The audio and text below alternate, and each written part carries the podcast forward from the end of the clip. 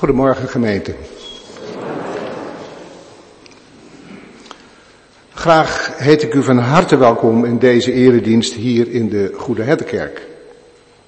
Mijn naam is Chris Dijkens en ik ben vanochtend de ouderling van dienst. Het is vandaag de tweede zondag van de Winterkerk, waar de wijkgemeente Grote Kerk, Jachtlangkerk en de Goede Herdenkerk in gezamenlijkheid de eredienst zullen vieren. Hartelijk welkom ook aan de gasten die hier vanochtend aanwezig zijn. Fijn om u hier vanochtend te ontmoeten. Hartelijk welkom ook aan u die thuis meekijkt en meeluistert en de eredienst hier in de Goede Herkerk hier online meemaakt.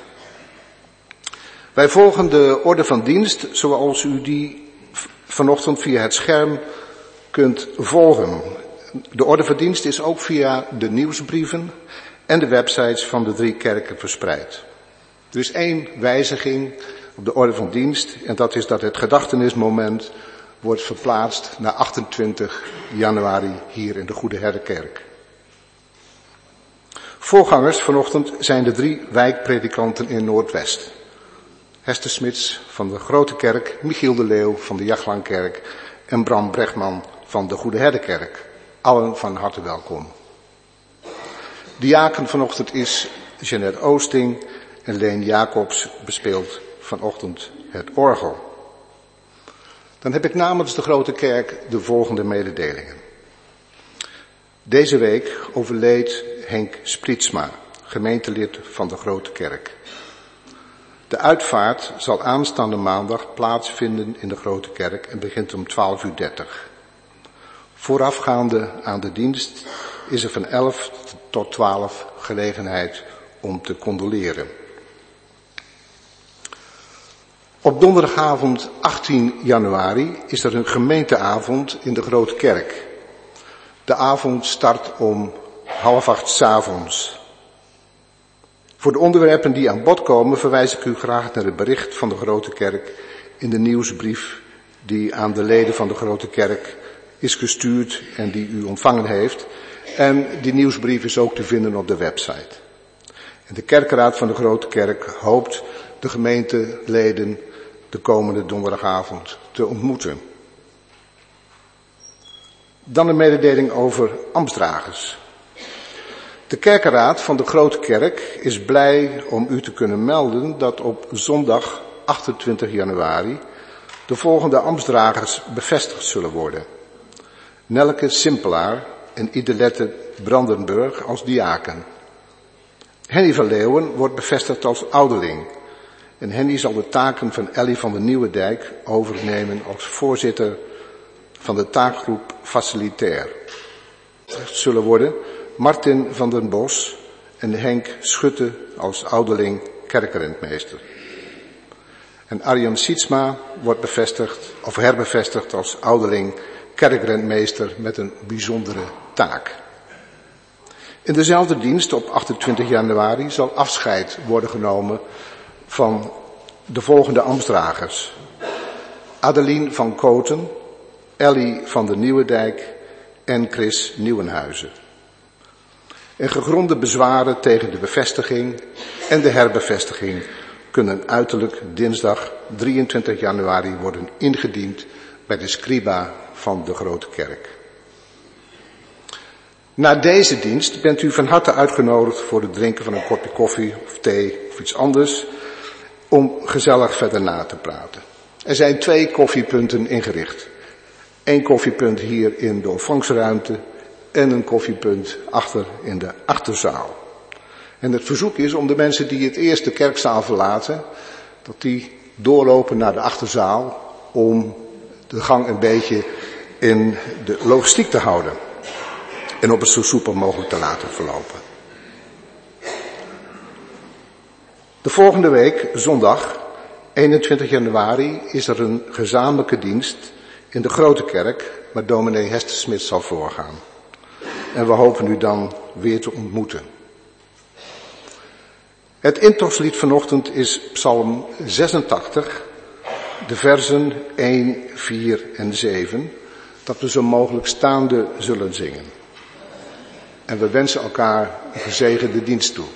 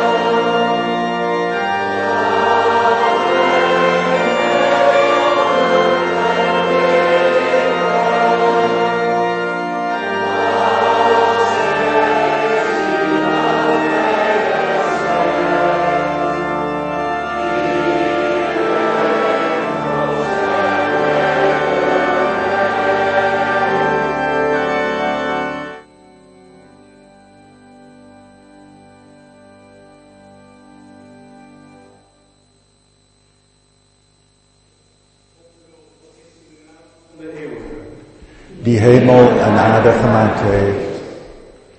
Die trouw blijft, telkens weer.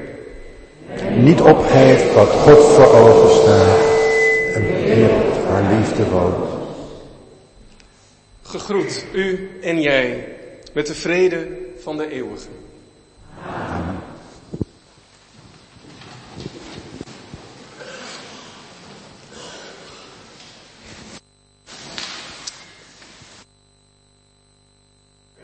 Voor de wereld waarin we leven en die we samen maken of breken. En aansluitend zingen we de Gloria, omdat we met elkaar geloven dat Gods goedheid, trouw en troost geen einde hebben. Laten we bidden.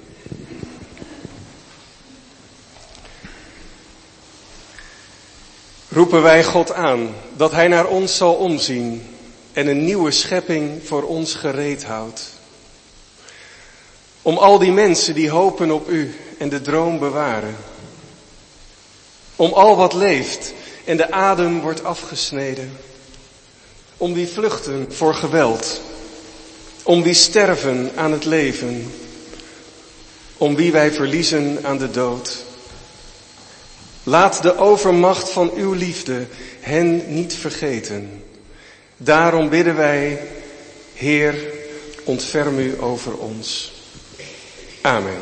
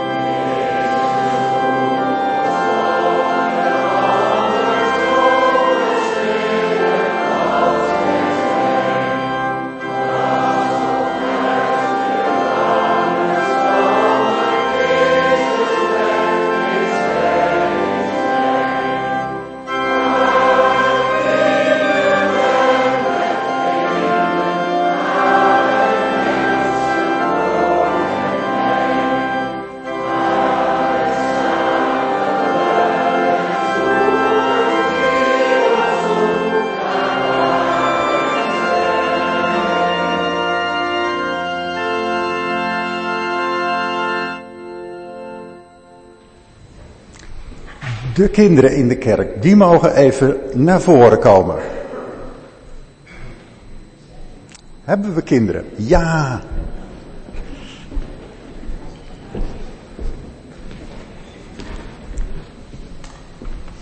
Jullie mogen hier eventjes gaan staan. Wat zien jullie er mooi uit? Vind je zelf ook dat je mooi bent? Weet je het niet? Zeg, zeggen jullie papa en mama's het wel eens? Wat ben je mooi? Ja, daar hoor ik een ja. Ook tegen jou? Ja. Ik kan het zien, jullie zijn mooie kinderen. Zijn jullie ook slim? Dat kan ik niet zien. Ben jij slim? Ja. Ben jij slim? Ja. Ben jij ook een beetje slim? Ja. Wat is slim eigenlijk? Dat je veel weet. Ja? Weet je alles al? Nee. Nee, daarvoor zit je op school hè. Slim is ook dat je goed na kunt denken over wat er in de toekomst gebeurt. Zijn jullie ook lief? Ja. Ik, ik dacht dat je nee wou zeggen. Hoe ben jij lief? Eh lief zijn. Lief zijn, iets aardigs doen voor een ander. Ben je ook een beetje lief? Hoe doe je dat? Dat is moeilijk, hè? Hebben jullie ook vertrouwen? Moeilijk woord.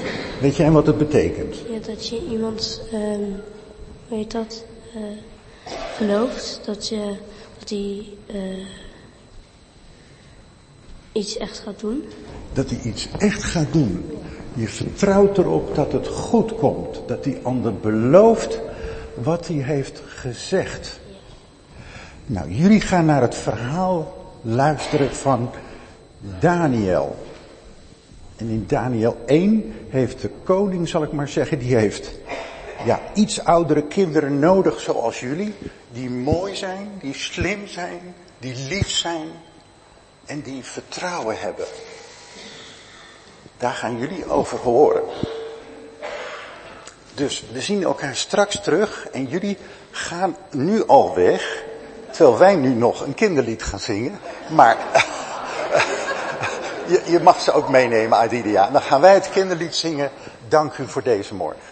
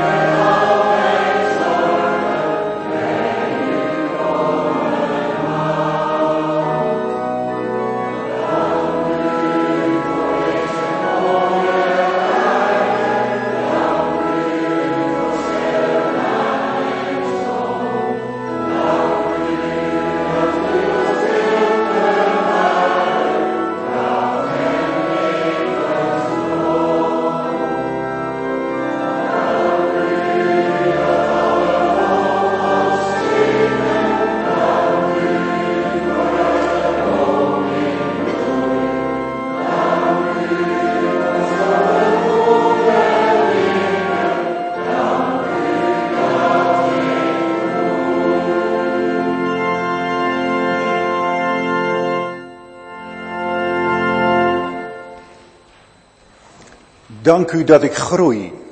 Ja, we zijn nooit te oud om in ieder geval slimmer te worden, liever te worden, meer vertrouwen te leren. Als inleiding op de lezingen. We lezen zo dadelijk een groot gedeelte, niet alles, van het elfde hoofdstuk uit het boek Rechters. Een ongehoord verhaal. We lezen in dit Bijbelboek over een kleurrijke opeenvolging van vaak gespierde leiders van Israël. Maar er zijn ook krachtige vrouwen. Deborah, Deborah en Sisera. Het boek weerspiegelt een tijd van verschillende stammen in het land Canaan. Met warlords aan het hoofd die elkaar beconcurreren, beroven en bestrijden met heel veel moord en doodslag.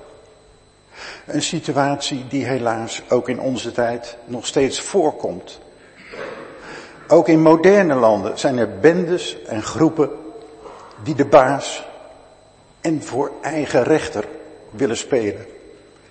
In onze voorbereiding van de Winterkerk vonden Hester, Michiel en ondergetekende het spannend en gezien wat er in onze eigen wereld aan de hand is en allemaal gebeurt, daarom wel een goed idee om in de Winterkerk een korte reeks ongehoorde verhalen te laten horen en te overdenken. Ongehoorde verhalen. We horen en lezen ze weinig of niet, omdat we vinden en voelen dat ze ongepast zijn. Het geweld, uitspattingen, het beeld van God dat naar voren komt, stoot ons af. Maar is het mogelijk om in deze verhalen toch een stem te horen met een hoofdletter die uitstijgt boven onze eigen stemmen? De stem van God die in al die woorden door mensen uitgesproken en opgeschreven ook vandaag tot ons wil spreken. Vandaag het verhaal van Jefta's dochter. Hester begint straks met een brief van de dochter aan haar vader. En Michiel een brief van vader Jefta aan zijn dochter. En ik schrijf een brief van God aan beide. Lector is Hester. Na het gebed om de Heilige Geest.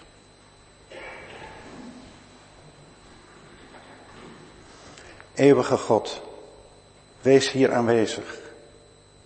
Kom met uw Heilige Geest, uw zachtheid, uw liefde, die ieder van ons lief heeft en tot leven wil brengen. Waar we verward zijn in onze eigen gedachten, in onze eigen verleidingen, in ons ego-gedrag. Help ons om open te gaan, hier en nu, om te luisteren naar uw woord, uw geest van liefde. Raak ons aan, neem ons mee naar uw toekomst. We bidden u dit in Jezus' naam. Amen.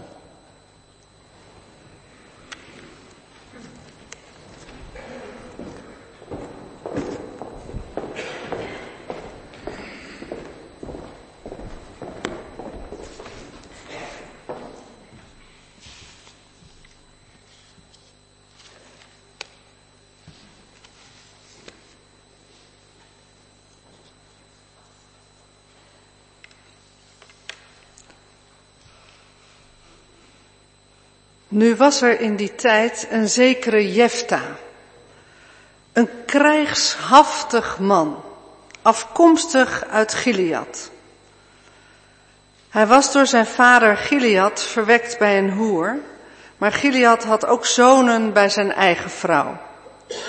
Toen die volwassen waren, hadden ze Jefta weggejaagd met de woorden, Jij krijgt geen erfdeel uit het bezit van onze vader, want jij bent de zoon van een andere vrouw.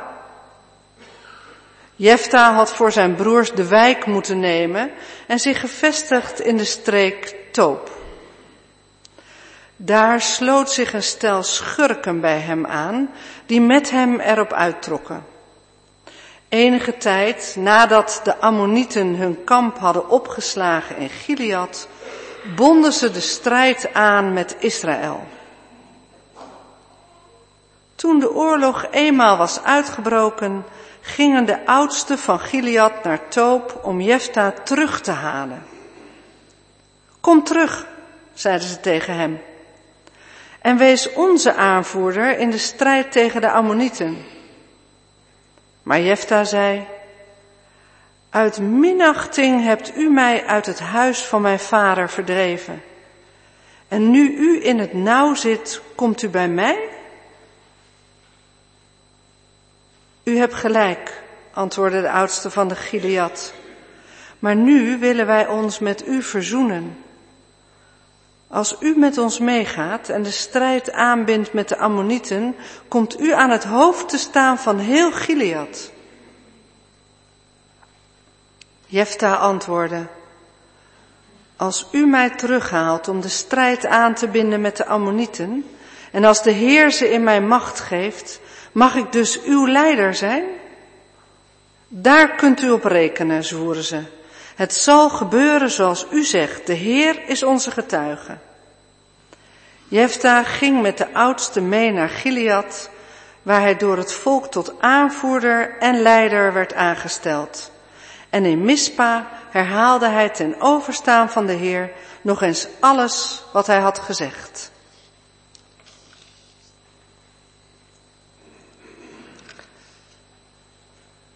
De koning van de Ammonieten trok zich niets aan van de boodschap die Jefta hem had laten overbrengen. Toen werd Jefta gegrepen door de geest van de Heer. Hij trok door heel Gilead en Manasse, ging daarna weer terug naar Mispa in Gilead en trok vandaar naar het gebied van de Ammonieten. En hij beloofde de Heer, als u de Ammonieten aan mij uitlevert en ik behouden terugkeer, dan zal de eerste die me vanuit mijn huis tegemoet komt voor u zijn. Die zal ik als brandoffer aan u opdragen. Toen trok Jefta op tegen de Ammonieten en bond de strijd met hen aan en de Heer leverde ze aan Jefta uit. Jefta sloeg hen terug van Aroer tot Minit en Abel Keramim en nam daarbij niet minder dan twintig steden in. Zo bracht hij een zware nederlaag toe aan de Ammonieten die het hoofd moesten buigen voor de Israëlieten. Toen Jefta terugkwam bij zijn huis in Mispa, werd hij met rijdansen en trommelspel verwelkomd. Zijn dochter ging voorop. Zij was zijn enige kind. Andere zonen of dochters had hij niet.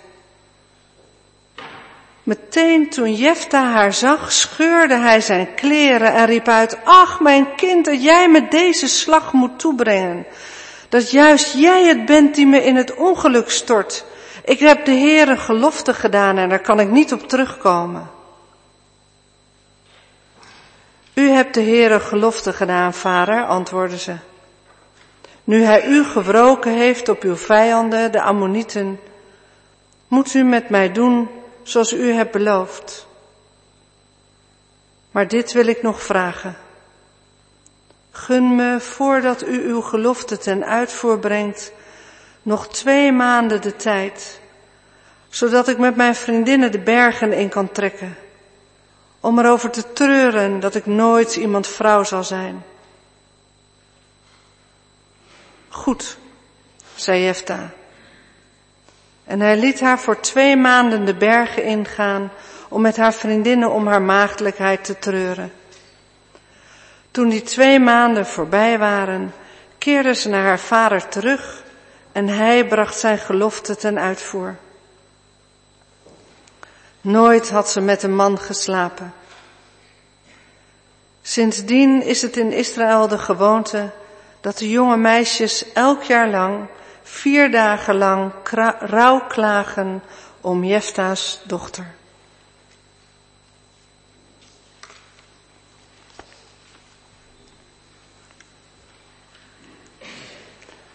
Wij zingen samen lied 942.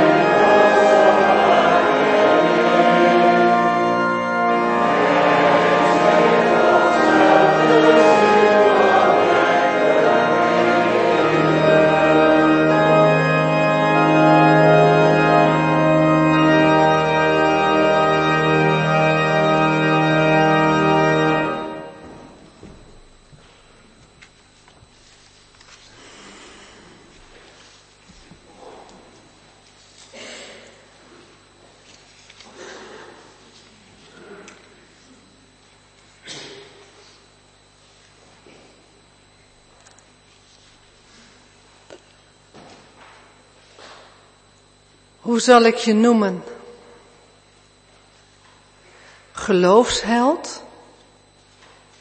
Zoals je later toch in de Hebreeënbrief terecht bent gekomen? Papa? Omdat je ondanks alles toch mijn vader bent? Of chanteur? Omdat je het op een akkoordje gooit met God? Of van alles wat? En wie ben ik dan? De dochter van een aardsmanipulator. Gelukkig, mijn vriendinnen die met mij feest vieren. Mijn naam roepen. Mijn vrouw zijn bevestigen. Gelukkig ben ik de boeken ingegaan als een vrouw die herdacht wordt. Zonder naam. Dat wel. Ja, jij had een naam. En soms kan ik die niet meer horen. Er kleeft bloed aan jou. En wie ben ik dan? Was ik blijven leven en dan de dochter van een oorlogsheld geworden? Was ik dan net zo'n man getrouwd als jij bent? Zijn gezinsleven offerend voor zijn carrière? Die alles voor zichzelf goed praat met hoog salaris, ik werk er toch hard voor? Ben ik niet altijd thuis? Ik kan toch niet anders? Ik was niet veel meer dan jouw bezit. En ik vraag mij af of ik de kracht had gehad om daar ooit onderuit te komen. Jij had zo graag zoons willen hebben. Dan was je een man geweest.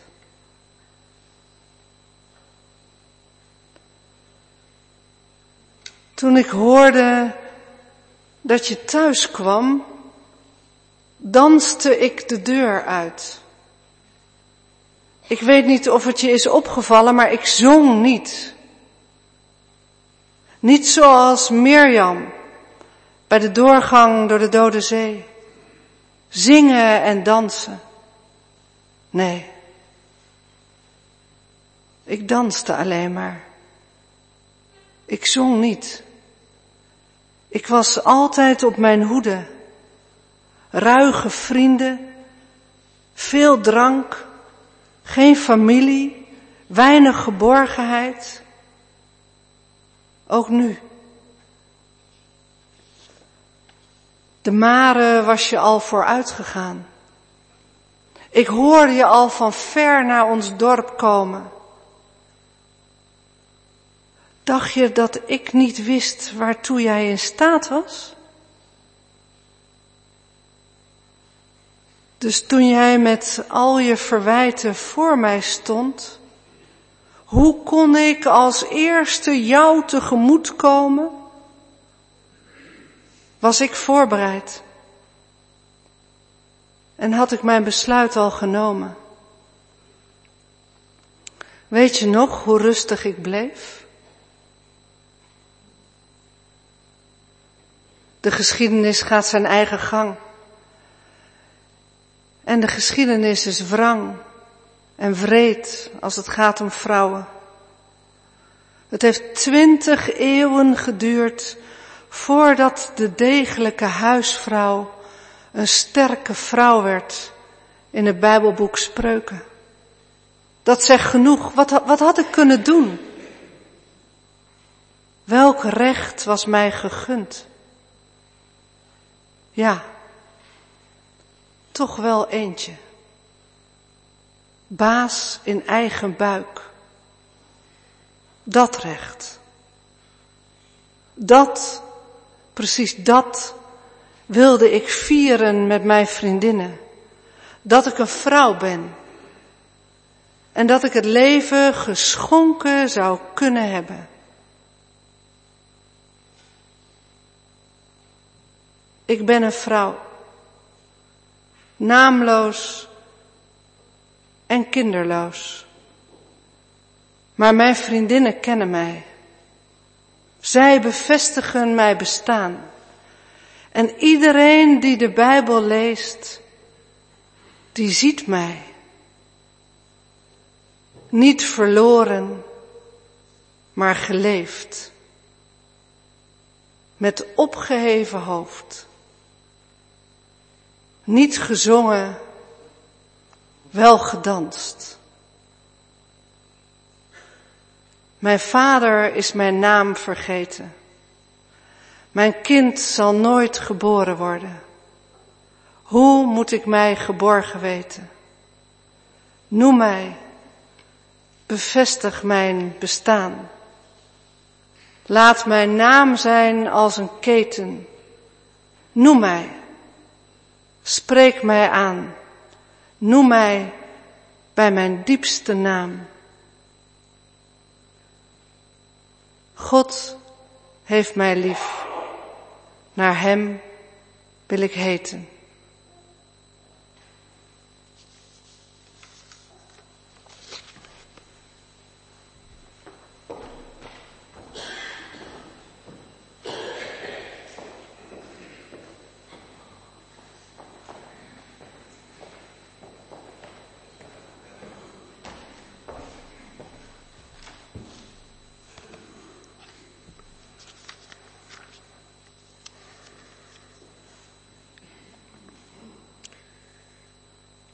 Lieve dochter,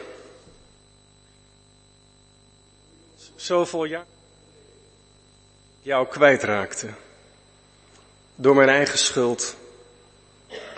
En al die jaren sindsdien heb ik mij afgevraagd, wat heeft mij in Gods naam bezield? En wat heeft de Bijbelschrijvers bezield? Om mijn, ik bedoel ons verhaal op deze manier in de Bijbel op te nemen.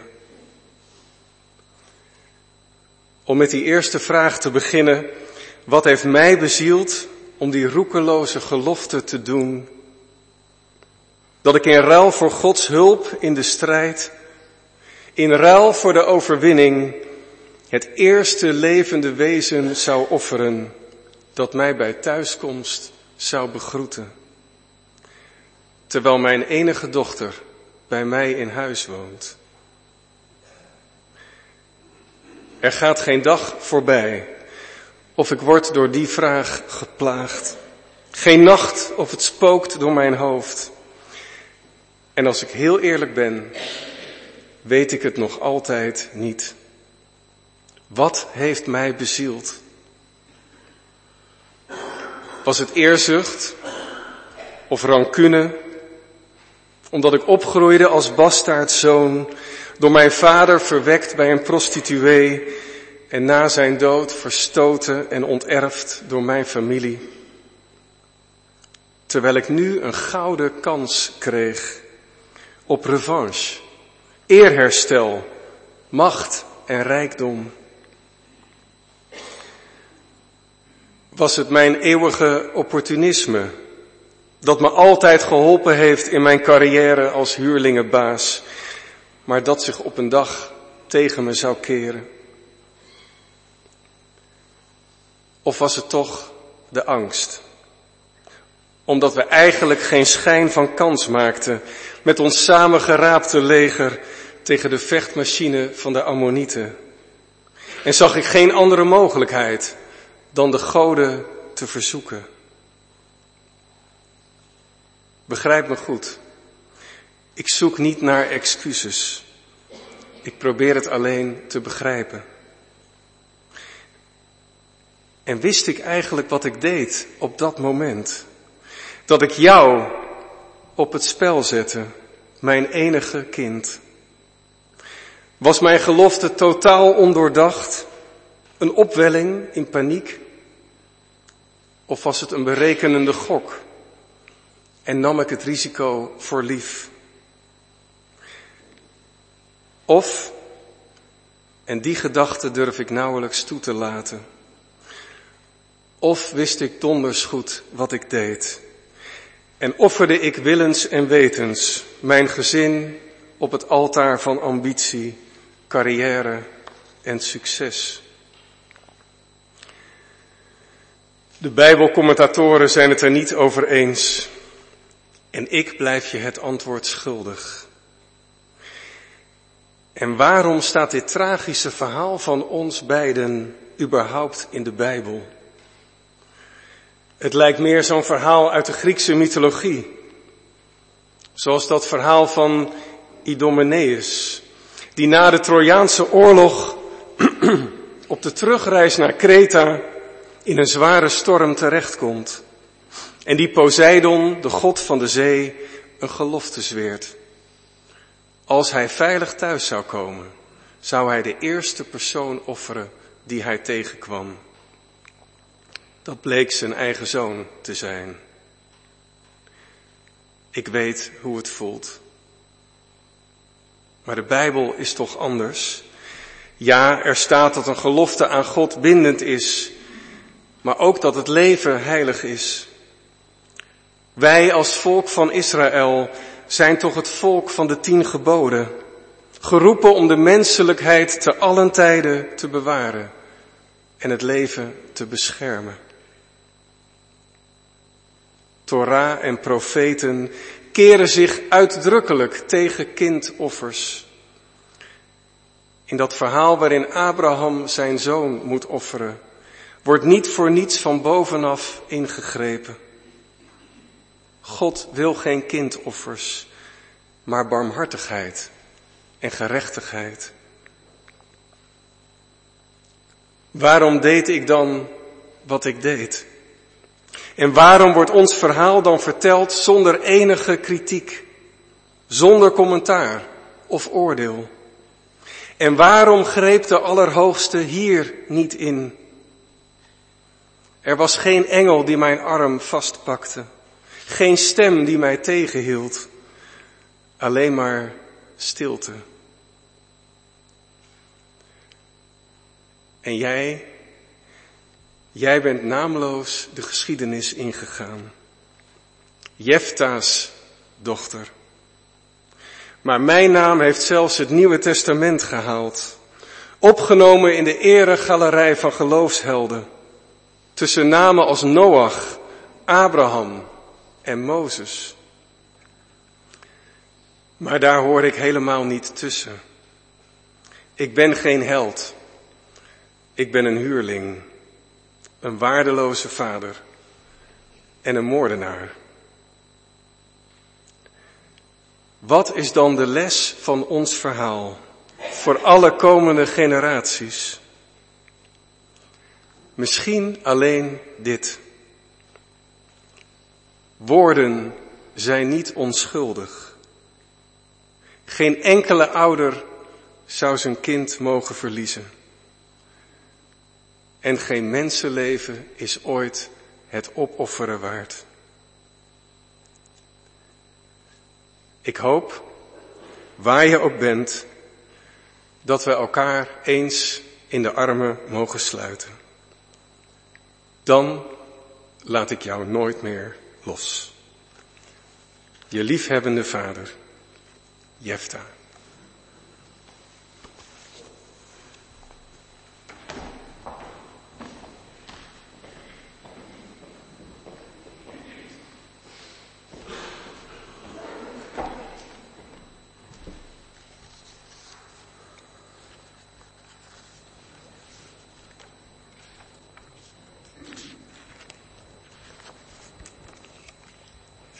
Schrijf een fictieve brief van God aan de dochter en aan Jefta. Ik geloof in zekere zin met Jezus in een ontwikkeling van God. Van ons godsbeeld, van mensen, tot op de dag van vandaag. Beste Jefta en dochter, ik besta niet. Ik ben aanwezig als inspiratie van menselijkheid, liefde en vrede. Dat zit al in mijn Hebreeuwse naam JWH. Lieve dochter, wat ben je een prachtige jonge vrouw. Zo eerlijk, zo moedig en zo gehoorzaam geweest aan je vader. En nu lig je hier stil. In het verhaal van je offerdood ben ik er niet bij. Dat klopt maar voor de helft. Jullie waren te angstig en te verkrampt om mijn stille stem in het hart te horen. Doe het niet. Kom terug van je belofte.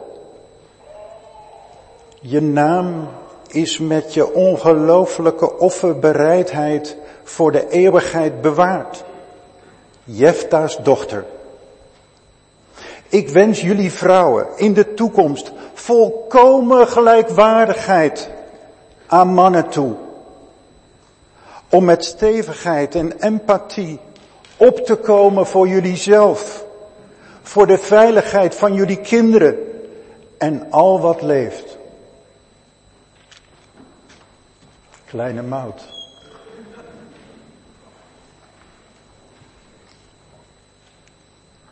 Jefta, ik wil ook naar jouw verdriet en pijn luisteren. Kom, zoek een stille plek in de eenzaamheid op.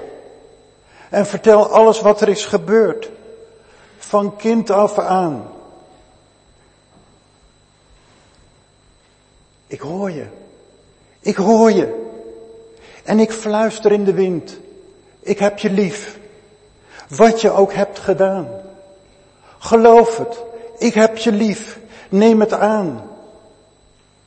Vertel. Zeg het. Spreek het uit. Schreeuw het uit desnoods. Het is verschrikkelijk hoe je bent opgegroeid als een onecht kind. En je bent vast vaak heel erg gepest. Jefta, hoerenjoch, hoerenkind, bastaard, stom kind. Hmm. Ik zie geloof ik een traan. Je bent niet geliefd. Je bent niet geknuffeld door je moeder. Van begin af aan heb je stoer van je afgeslagen om er toch te zijn. Voor je vader, voor je halfbroers, je zussen, om iemand te zijn. En toen je volwassen werd, ben je weggejaagd. En verzamelde je in Toof, goed land, een leuk stel vriendjes om je heen. Een lekkere gang om te pakken wat je maar pakken kon. Je vond een vrouw en kreeg een dochter. Was je blij met haar? Vertederd? Zacht? Heb je voor haar gezorgd? Haar gedragen op je arm? Een luier verschoond? En nu heb je haar geofferd. Vanwege je belofte aan mij. De deal die je meende met mij te kunnen sluiten. En nu verscheurt het wat je, verscheurt het jou wat je hebt gedaan, Jefta. En ik veroordeel je niet, Jefta. Maar ik ben geen hemelse heerser van macht en overheersing. Een God die offers van kinderen of mensen nodig heeft. Dat zit in jouw hoofd en dat van vele anderen die je hebben gevraagd om te winnen, om de baas te willen spelen met hulp van een God die aan jullie kant staat. Maar ik ben alleen inspiratie van vrede en verbinding tussen mensen. Ik zie geloof ik weer een traan. En ik snap het heel goed. Hmm. Je dochter komt niet meer terug. En je voelt spijt, schuld, boosheid. En je vrouw wil je niet meer zien, omdat je zomaar hebt gedaan. Jullie grootste schat gedood. Ik wil je helpen, Jefta, om zacht te worden. Om te huilen over alles wat er in je leven is gebeurd. Ik wil je helpen een man te worden die kan voelen. Sterk te zijn. Met en vanuit mijn liefde in jou. Zelf. Dat is het offer waarop ik hoop. Je stoere ego-gedrag afleren. Een ander mens en een andere rechter worden. Van innerlijke kracht. empathie en wijsheid. Je mag opnieuw beginnen, Jefta. Amen.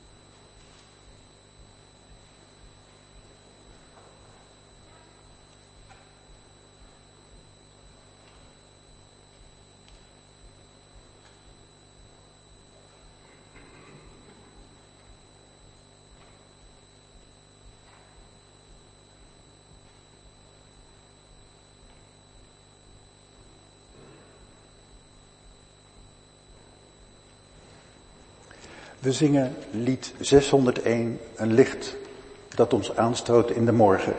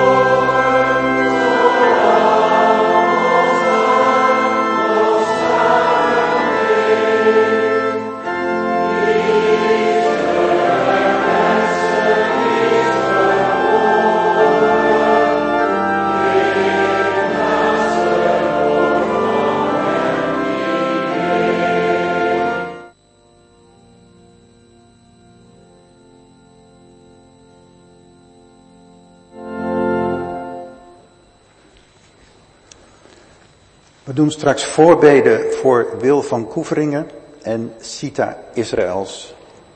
Ik heb een gebedenboek waar een groot ABC uh, van ja, belangrijke bijbelse en kerkelijke woorden in staan. En ik kies wat noties uit het woord vergeving. Laat ons danken, voorbeden doen. We zijn een moment stil voor onze eigen woorden, namen, situaties. En we sluiten af met het samen hardop bidden van het Onze Vader. O God, we danken u. We danken u voor ons eigen leven. Dat we mochten geboren worden en opstaan en leven. Heer, help ons om op te groeien, volwassen te worden, van ons leven iets goeds te maken. Te kunnen genieten van de bloemen, van de vrienden, van de muziek, van zoveel heerlijke dingen die het leven ons te bieden heeft. Maak ons sterk, maak ons stevig. Maak ons mensen van liefde en verzet tegen al wat het leven bederft en verwoest en vernielt. Heer, maak ons mensen van liefde en vrede, van verbinding met elkaar. Heer, wilt u zo zijn met allen die gebukt gaan onder schuldgevoelens, zich laten verlammen door een besef van gebrekkigheid, dat ze vergeving mogen ervaren van medemensen en van u. Dat ze nieuwe levenskansen vinden. We bidden voor hen die moeilijk kunnen vergeven. En voortdurend in onmin of met wrok leven. Met familieleden of naasten. Dat ze leren vergeven en vergeten. Dat ze de moed hebben om toch als eerste een verzoenend woord te spreken of een verzoenende hand uit te steken. Heer, we bidden voor alle mannen en vrouwen die zonder ophef kunnen terugkomen van hun harde woorden, van hun belofte desnoods. Dat ze barmhartig zijn, van voelen weten en vol vergeving. Dat ze geen haat toelaten tot hun hart. Dat ze een voorbeeld zijn voor ons.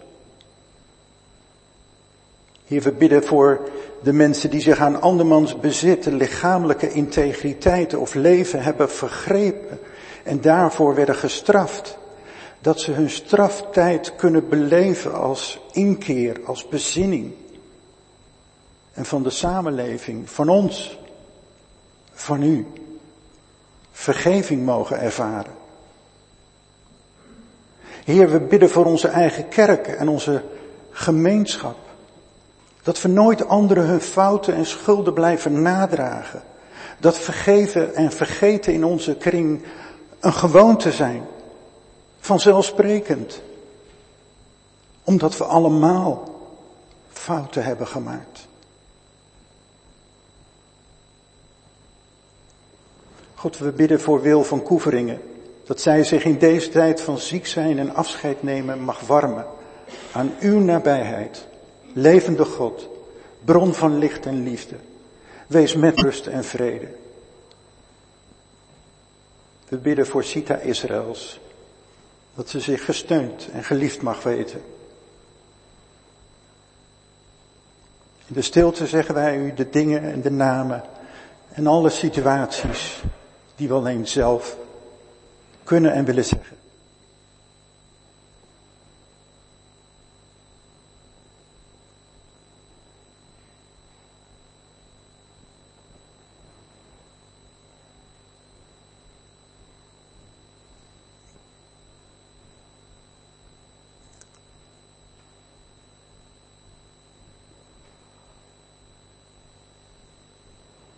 En samen bidden we de woorden die Jezus ons heeft geleerd.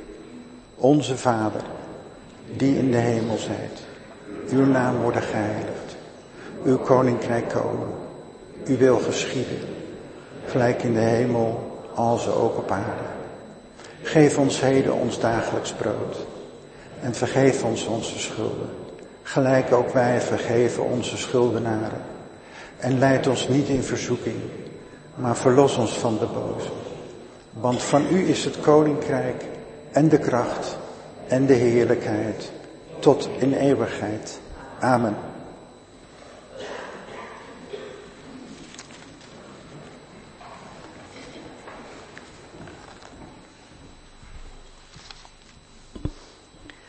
De collecten van vandaag. Deze kunt u bij de uitgang geven, maar deze kunt u ook overmaken via de app Apostel of via de link op de zondagsbrief. De eerste collecte is bestemd voor de diaconie en wel kerk in actie. De tweede voor onze Goede Herdenkerk en de derde voor de wijkas. Deze collectes zijn van harte bij u aanbevolen. De bloemen van vandaag, die zijn bestemd voor alle drie de kerken. De, de bloemen voor de grote kerk gaan naar mevrouw Walraven van der Haar en naar mevrouw Wisse van het Hekken. Mevrouw, namens de Jachtlaankerk gaan de bloemen naar mevrouw Van Laar en naar mevrouw de Vries van Duin. Namens de Goede Herdenkerk gaan de bloemen naar mevrouw Riet Jonkman en naar mevrouw Maria Schut. Het zou heel fijn zijn als er namens de Goede Kerk, een Goede Herdenkerk nog mensen zijn die de bloemen van onze kerk naar deze mensen weg willen brengen. Dan volgt er nu nog een mededeling over kerkbalans. En dan uh, zingen we zo mogelijk staande het slotlied 423.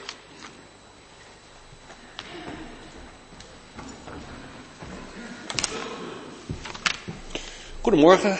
Uh, ben ik te verstaan? Ja, nu hoor ik mezelf ook. Goedemorgen, mijn naam is Jan-Willem Dijkstra. Ik ben ouderling kerkrenmeester uh, van de Jachtlaankerk. Uh, ik sta hier vandaag namens ook twee andere uh, ouderling kerkrenmeesters. Arda van Dulmen en Henk Schutte, die vandaag op vakantie is. Um, want we zijn de spirituele decembermaand uit. En we zijn in een zakelijke, financieel zakelijke januari maand terechtgekomen. Want januari is altijd de maand dat de kerken in Nederland, in ieder geval de protestantse kerken, de Rooms-Katholieke kerk en de evangelische broedergemeente, de actie kerkbalans hebben. En ja, dat is wel een hele belangrijke actie voor ons, want in de kerk doe je altijd plannen maken in het najaar. En die plannen die ga je ook in werking zetten, maar je weet eigenlijk helemaal nog niet of je het geld er wel voor hebt. In de kerk doen we altijd in januari de actie kerkbalans. En dus ook dit jaar heel belangrijk, kijken of we voldoende toezeggingen krijgen om onze plannen te kunnen realiseren. Maar goed, helemaal als een verrassing zal het u niet uh, gekomen zijn, want in de nieuwsbrieven van de verschillende gemeentes is ook al het nodige geschreven over kerkbalans. En dan vooral het woord balans in kerkbalans. Ik uh, kijk onder andere naar het verhaal wat ik gelezen heb in de nieuwsbrief van de Grote Kerk van Henk Schutte. En kijkt terug en zegt van, goh, als ik toch een paar jaar geleden keek hoe we er toen voor stonden, we hadden een hele hoge inflatie, 10%. En als ik dan nu kijk waar we nu staan, dan zijn we toch best wel bevoorrecht, financieel bevoorrecht. Ik weet niet of ik voor iedereen dat kan zeggen, maar Henk geeft aan dat de meesten hebben toch salarisverhoging gehad, of de uitkeringen zijn omhoog gegaan, de AOW is omhoog gegaan. En denk dan na aan, denk hierover na als je het toezeggingsformulier van de actie Kerkbalans voor je hebt. En Henk geeft er ook nog een kwinkslag aan, rond dan ook naar bovenaf. Het verhaal van de Goede Herderkerk, eh, idem dito, ook de balans weer. En dat is ook het verhaal ook uh, bij de uh, Jachtlaankerk. Um, in de Jachtlaankerk is er nog wel een aspect dat we een stapje verder gaan want ook daar zoekt de balans. Maar we gaan ook door op het thema, wat is de kerk mij waard? Eigenlijk het is het thema van elke afgelopen jaren geweest. En uh, dat proberen we heel erg te concretiseren ook in een metafoor. In de metafoor van abonnementen. Als je kunt een abonnement hebben op een tijdschrift, op een abonnement hebben op een, een sportschool, ik noem maar wat. En uh, als je gewoon heel zakelijk kijkt wat de kerk ons, wat de kerk kost, gewoon aan vaste kosten, aan een gebouw, aan een predikant, aan energie. En je zou dat delen door het aantal mensen wat toezegging doet, dan kom je op een bepaald bedrag uit. En binnen de Jachtlaankerk hebben we gezegd, goh, dat is toch net zoveel als bijvoorbeeld een abonnement op een landelijke krant. Of dat is uh, de helft van als je een abonnement hebt op een sportschool. Of dat is een derde als je een abonnement hebt op een golfvereniging, ik noem maar wat. Nou moet ik ook de hand een klein beetje in eigen boezem steken. Want in het, in het verleden werden er door de kerklandmeesters eigenlijk, uh, ja, dit, dit werd eigenlijk niet zo benoemd. Het was een grote groep aan leden en die allemaal een toezegging deden. En in de grote bak